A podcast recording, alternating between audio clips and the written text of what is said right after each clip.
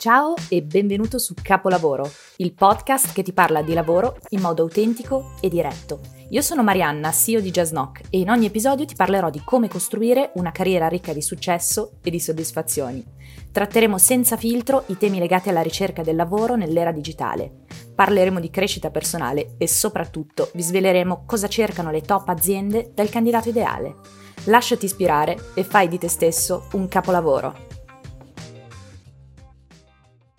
Capolavoro, episodio numero 35. Come sarà l'ufficio del futuro? Lo abbiamo chiesto al CEO di Talent Garden. Ciao Davide, benvenuto su Jazznock.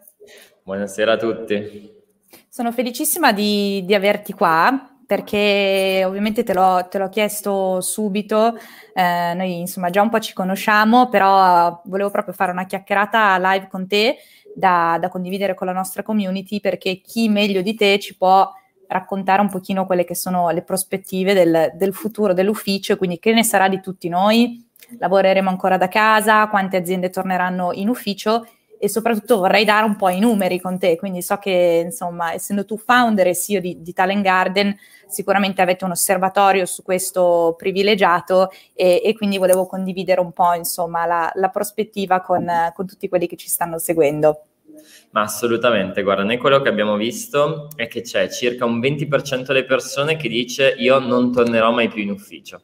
Un 20% che ha trovato, diciamo, il suo spazio, il suo modo di vivere alle Canarie, a, a luoghi diversi in, in, Sicilia, in qualsiasi altro posto e dice non tornerò mai più nel mio ufficio, soprattutto magari nelle città principali, Milano, Roma, Torino c'è un 20% all'altra parte che dice guarda io anche durante la pandemia sono andato in ufficio tutti i giorni perché eh, ho figli a casa, è un target che ne abbiamo visto tanto, casa piccola, città grande, eh, ho bisogno di staccare dal mio ambiente quotidiano, chi magari ha coinquilini, appartamento piccolo in condivisione, non è anche la mia camera, stare a casa tutto il giorno, siamo in due, non funziona. Quindi in realtà tanti che dicono io vado in ufficio anche durante la pandemia, ci andrò perché a me piace, stimola, mi piace stare con gli altri. Mm-hmm. Poi c'è un 60% nel mezzo che invece dice non tornerò più in ufficio tutti i giorni, ma non, non starò neanche a casa più tutti i giorni. Quindi penso di utilizzare questo un po' a cavallo, magari vado un paio di giorni alla settimana, vado soprattutto quando ho meeting, quando incontro clienti, quando ho brainstorming, perché se è vero che alcune cose hanno funzionato molto meglio online e sono riuscito anche a evitare di perdere molto tempo, tante attività voglio continuarle a fare in modo fisico e ho voglia di vedere i miei colleghi.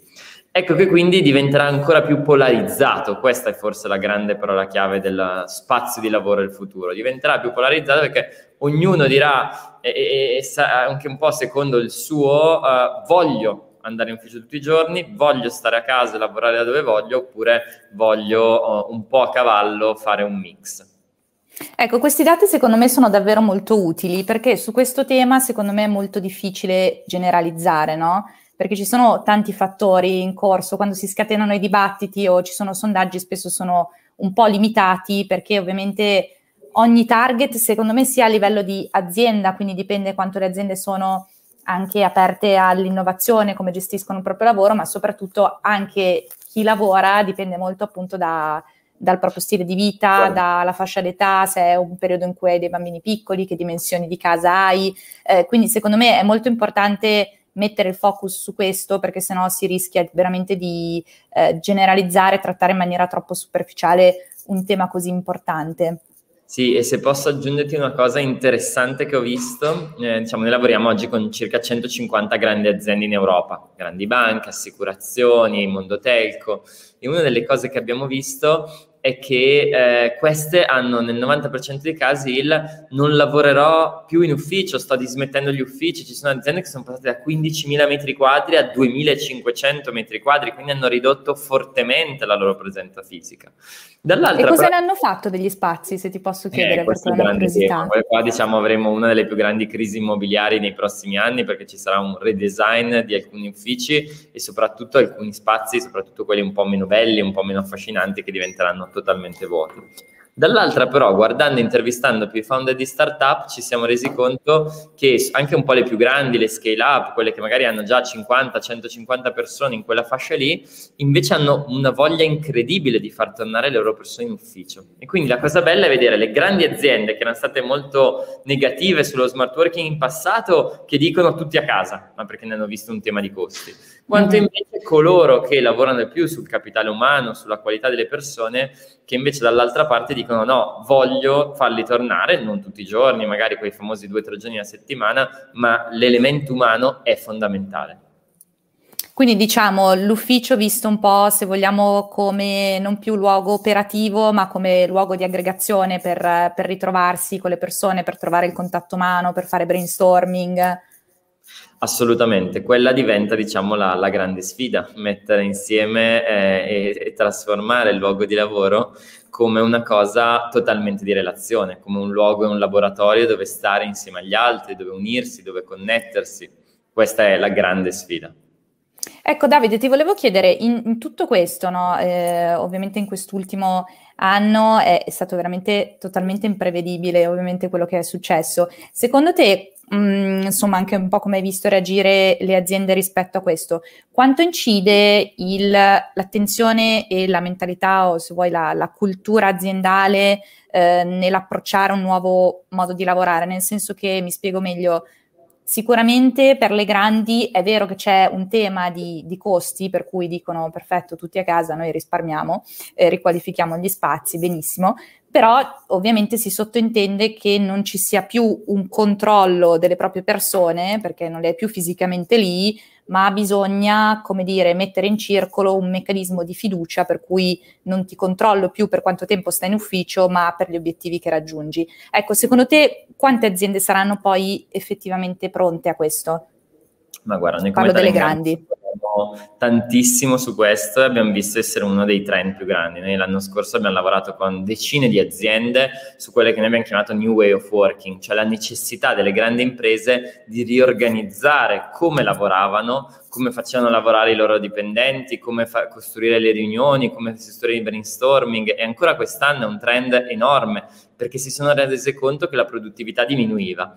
E una delle cose più interessanti, ne parlavo ieri con un CEO di una grande banca italiana, è che se forse il primo anno il capitale umano e relazionale che avevano costruito fisicamente è bastato a bilanciare quella incapacità di lavoro online, nel secondo anno questo effetto si sta vedendo ancora di più, cioè si stanno perdendo quei, quei legami umani che avevano tenuto il primo anno in qualche modo la produttività e il secondo si stanno totalmente sfilacciando. E quindi adesso stanno pesantemente investendo sull'aumentare, al capire come lavorare in modo diverso perché se no rischiamo che nel giro di due anni, e diciamo che anche quest'anno è, è improbabile, diciamo che ripriremo tutto come prima, eh, rischiamo davvero di avere distrutto l'elemento fondamentale, perché ricordiamoci che le aziende tenevano le persone tante volte anche per la pausa caffè. Tu, l'elemento vero per cui rimanevi in un'azienda non era il tuo capo, non era la cultura dell'azienda, ma era i tuoi colleghi che incontravi qualche volta, che era il tuo gruppo sociale.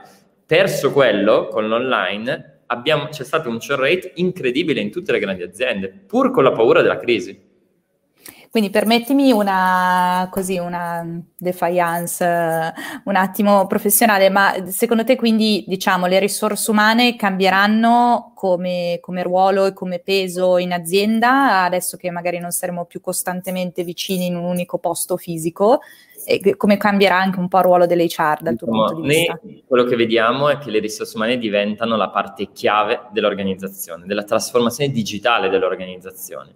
Nella prima fase si è passati soprattutto con eh, l'IT, il digital, l'innovazione che veniva pesantemente supportata perché veniva ritenuta l'area che creava davvero il digitale e l'innovazione. Oggi invece stiamo arrivando in una fase in cui le piattaforme sono implementate, tutti hanno implementato il CRM, i sistemi di, di, di, di connessione più avanzati, ma si sono resi conto che il digitale non è tecnologia, il digitale è cultura e a quel punto l'HR diventa il perno della crescita dell'azienda, è colei che deve ridisegnare l'azienda, il come si lavora in azienda, il come attrarre e come soprattutto trattenere i talenti in azienda ed è un'evoluzione incredibile. Noi abbiamo un master in Digital HR che negli ultimi due anni è esploso proprio perché si sono rese conto le persone di quanto era l'area più importante ma in qualche modo anche su cui si investiva di meno in passato, in quanto invece è necessario riaggiornare come si lavora in HR.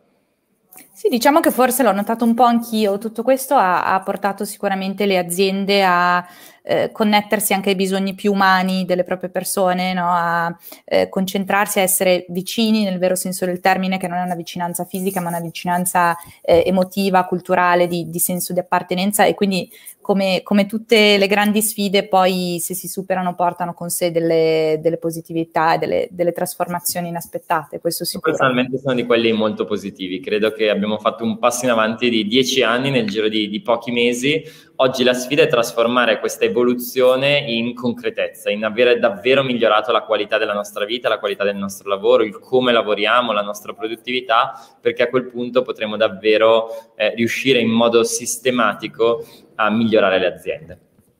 Senti Davide, qui c'è un utente che ci dice quindi sono l'unica a voler lavorare da casa forever. Che profili, ecco, se, se, me lo puoi tracciare, chi sono quelle persone che desiderano, no, nei famosi, cos'erano, 20% che vorrebbe tornare definitivamente in ufficio, 20% definitivamente solo da casa e poi un 60% ibrido, corretto?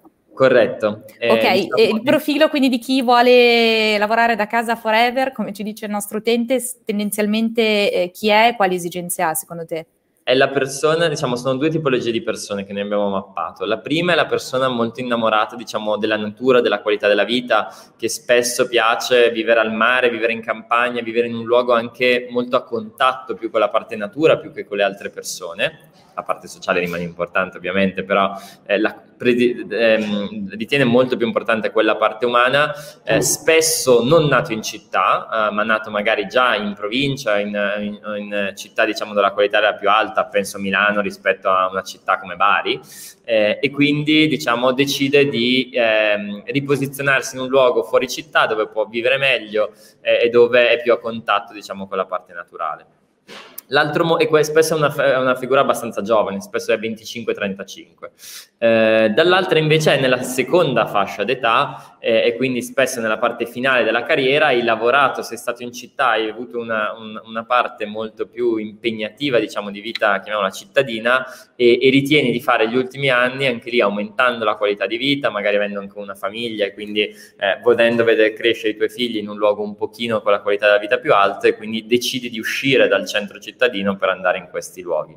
Questi sono un po' i due mondi, due mondi principali. La qualità della casa della persona è uno degli elementi che comunque rimane. Chi ha una bella casa è più normale che viva da, da, casa, quando invece se, se ha una casa in condivisione molto piccola, in co, difficilmente vorrà rimanerci. Sì, ho visto anche tanti, tanti miei amici che, insomma, parlando in chiacchiera si dice, cavolo, come abbiamo scoperto il, il valore della, della, casa, ma anche della, della natura, no? l'importanza di avere anche uno sfogo eh, esterno e di poter anche vivere la propria casa, organizzarla per avere un po' vita e lavoro integrati. Alla fine il concetto di work-life balance, forse anche quello lo lasciamo un po' al passato e cerchiamo di pensare a vita e lavoro come si possono intersecare al meglio perché alla fine eh, fanno parte della stessa cosa, no? Sì, e ricordiamoci che c'è anche un tema culturale. Noi l'abbiamo visto su alcune fasce di popolazione, il nostro team in primis. Sono persone che sono molto portate alla relazione, sono, hanno necessità. Io personalmente sono uno che si nutre dall'energia che ho quando incontro altre persone. L'incontro eh, che, che posso avere digitale non me la soddisfa questo bisogno, me lo soddisfa quando bevo un caffè insieme, quando si, si mangia insieme, quando si riesce ad avere un contatto fisico. Ecco, questa tipologia di persone ha voglia del tornare in ufficio per questo elemento relazionale molto importante. Dall'altra invece c'è una parte che, diciamo, uh, da, da, dal nerd, definiamola, chi ha, ha, meno bisogno di contatto umano, è più, diciamo, bilanciato su se stesso, che ne ha meno bisogno del contatto e allora a quel punto lo stare anche fuori da un logo sociale eh, non, non, viene meno richiesto, diciamo, è più fattibile. Assolutamente. E Davide, condivido un altro commento interessante perché apre secondo me un tema importantissimo. Sara, che salutiamo, ci dice, penso che preferirebbero eh, tornare in ufficio tutti i profili junior barra stagisti o chi è appena entrato in azienda perché hanno bisogno di una formazione on campus dal vivo. Cioè appena inizi un lavoro, iniziarlo da remoto forse può spaventare. Ecco, su questo come, come la vedi?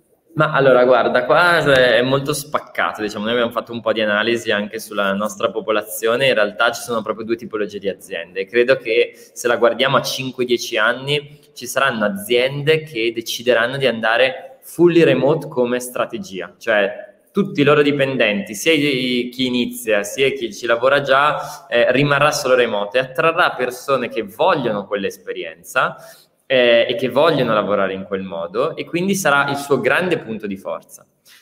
Per quell'azienda probabilmente non lavorerà mai chi ha bisogno di socialità con i colleghi fisicamente e quindi ci saranno aziende dall'altra parte che diventeranno eh, totalmente fisiche, gli piacerà quell'elemento fisico con flessibilità estrema, ma saranno comunque molto basate sul fisico.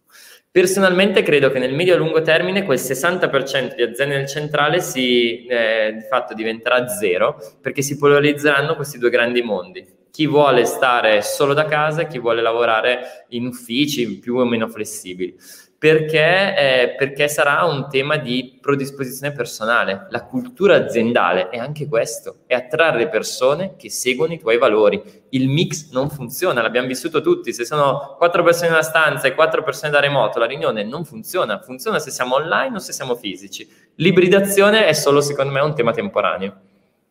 Assolutamente, assolutamente. E, Davide, scusami, in tutto questo i coworking che, che ruolo giocheranno e giocano?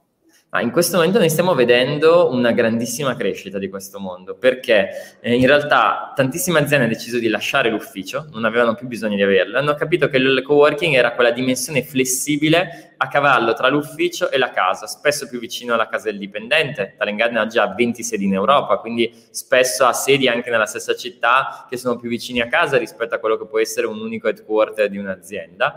Sono molto più flessibili per l'azienda in un momento in cui non sa se essere eh, in uh, eh, 20 persone ha bisogno di 20 scrivanie o adesso ne ha bisogno di 5 questa incertezza, diciamo, la flessibilità di un coworking funziona. E terzo, un coworking come Talent Garden che è totalmente orientato al tema formativo e quindi non solo da uno spazio di lavoro, ma da un luogo dove imparare, dove aggiornare professionalmente le mie persone. Ecco allora. Non si dovrebbe usare, ma si potrebbe usare in un'altra epoca la parola contaminazione, che oggi esatto. suona un po' esatto. male, però il concetto è anche di, di farsi contaminare dal contesto in senso positivo. Esattamente, diciamo che noi adesso la stiamo chiamando co-learning, quindi un luogo dove impari e lavori insieme.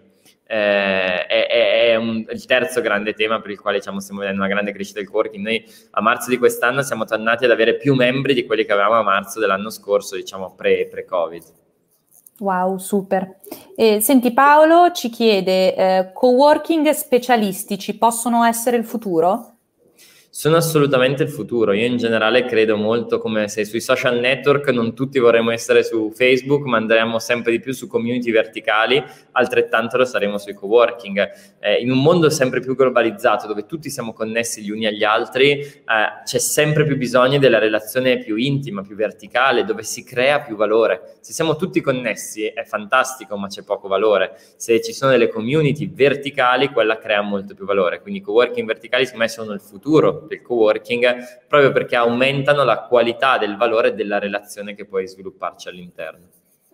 Anche perché io onestamente, ad esempio, quando mi è arrivato l'invito di, di Clubhouse, al posto che dire uh, wow, c'è un nuovo social in cui posso entrare, ho detto no, un altro. Non, cioè, mentalmente, non so come dirti, non, non avevo le energie per dedicare attenzione a un nuovo canale di comunicazione, a nuovi input, per cui veramente secondo me è un momento in cui siamo anche molto sommersi e forse trovare delle verticali più specifiche anche nel luogo di lavoro eh, può, essere, può essere assolutamente strategico. Ma non si rischia un po' però di, ehm, come dire, eh, non sviluppare tutte quelle competenze trasversali che servono quando sei in contesti dove trovi una molteplicità di, di persone? Vero, però dall'altra, diciamo, io quello che è l'esempio che faccio di solito su questo tema è pensa a un web designer e un avvocato che si siedono vicini di scrivania. Allora, è che ovvio, l'avvocato fa eh, la, il contratto per il web designer, il web designer fa il sito all'avvocato. Poi per l'anno successivo magari giocano entrambi a calcetto, ma per il resto non ci sono relazioni che possono sviluppare, lavorative almeno. Mm-hmm. Se io metto due web designer vicini, entrambi si specializzano. Noi questo l'abbiamo visto ormai negli ultimi anni in Talent Garden. Due persone che sono competitor mhm. fuori, vicine, sedute vicine, diventano collaboratori, perché in qualche modo collaborano l'un l'altro e capiscono che ognuno di loro è bravo a fare una cosa, ma l'altro può aiutarlo a fare tutto il resto. E questo è un valore aggiunto che è 10 volte la competizione che si può sviluppare, è 10 volte la soft del andare a giocare a calcetto, perché quello magari rimane, ma quello che perdi è tutto quel valore di eh, crescita personale e professionale importante di figure più vicine a te.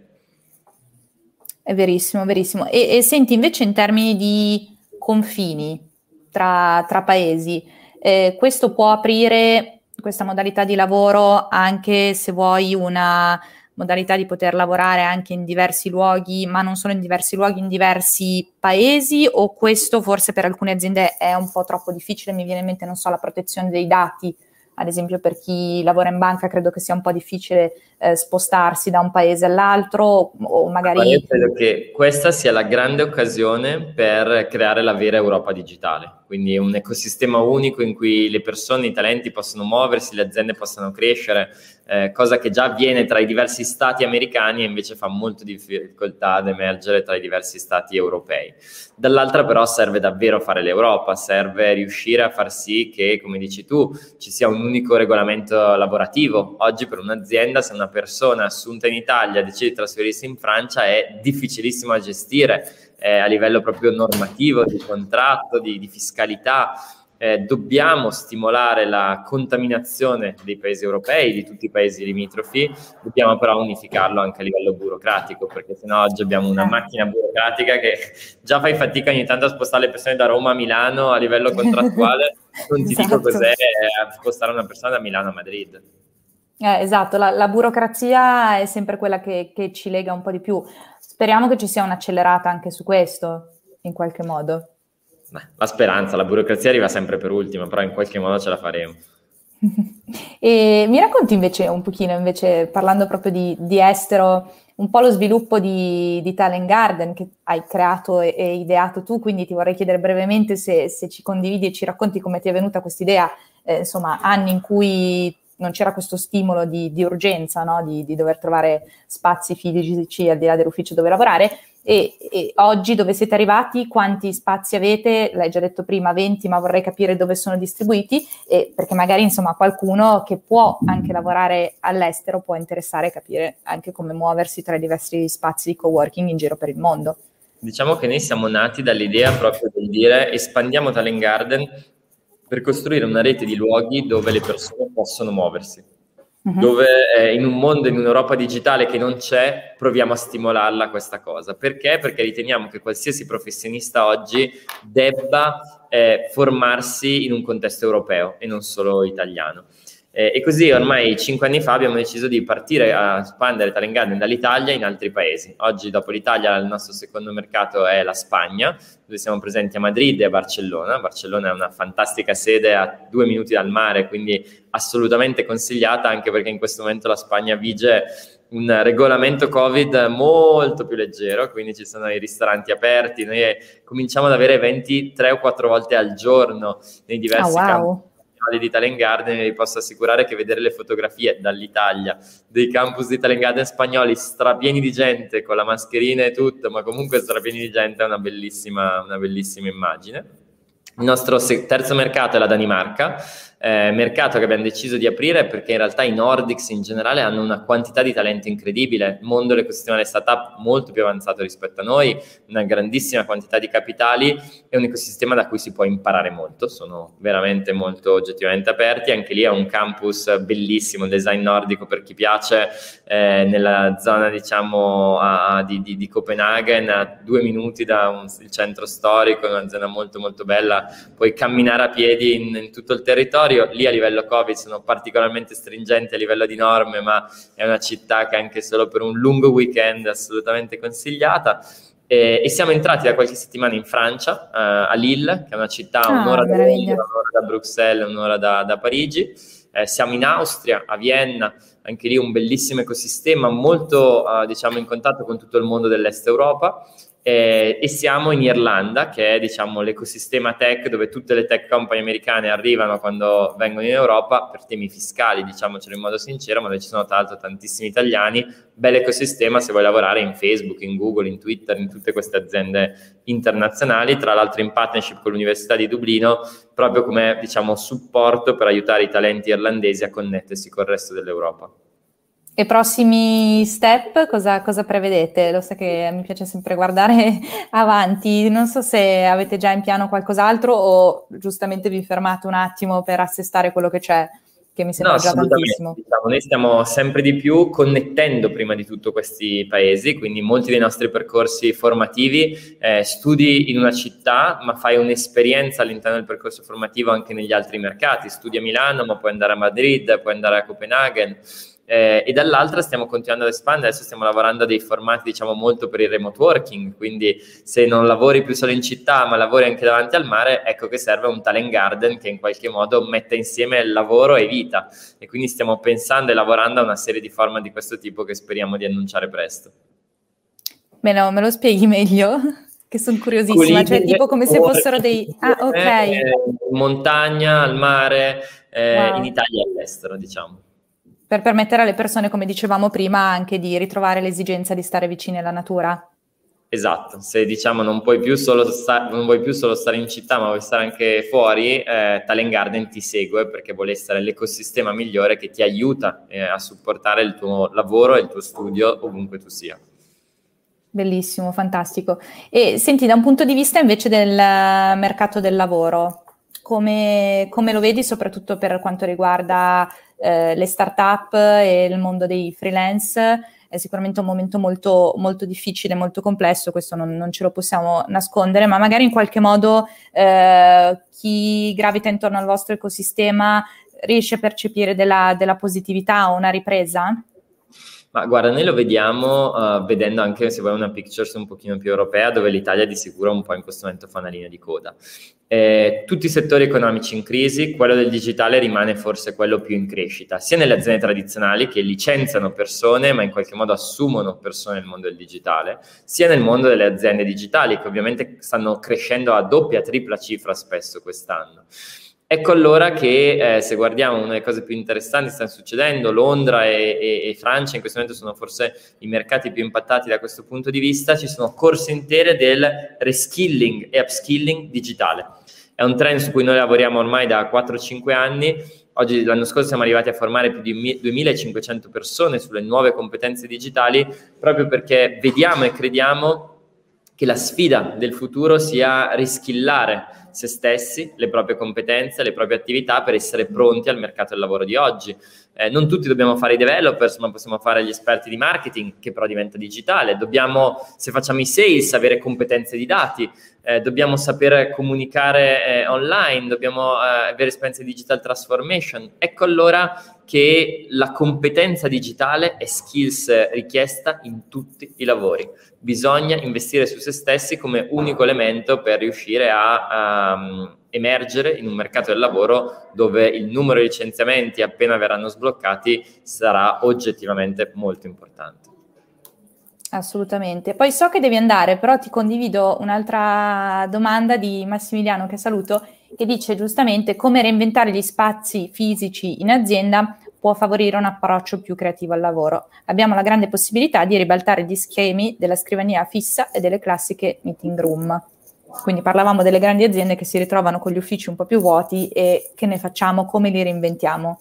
Guarda, la sfida è proprio di fatto ripensarli totalmente, non come luoghi dove ci sono i loculi per andare a lavorare, ma come luoghi di incontro, di contaminazione, eh, tutti gli uffici diventeranno dei coworking, diventeranno dei luoghi di incontro. Vanno Però posso chiederti una cosa, è vero che per essere un coworking non basta avere un open space, perché bisogna oh. anche sfatare qualche mito, non so come dirti, ogni tanto, ah sì, perché noi abbiamo questa forma del coworking e specialmente non hai i muri, no? E tutte le sedie vicine, non è questo il coworking, giusto? No, assolutamente, proprio ridisegnare la modalità di, vero, di lavoro, la flessibilità del lavoro, la, la, cultura dell'azienda e poi sì, anche lo spazio, ma non basta aver tolto i muri per eh, di lavorare, diciamo, in modo smart o in, in co-working, è proprio un tema di collaborazione che stimola tra le persone, di flessibilità che gli si dà, di metodologie di lavoro diverse.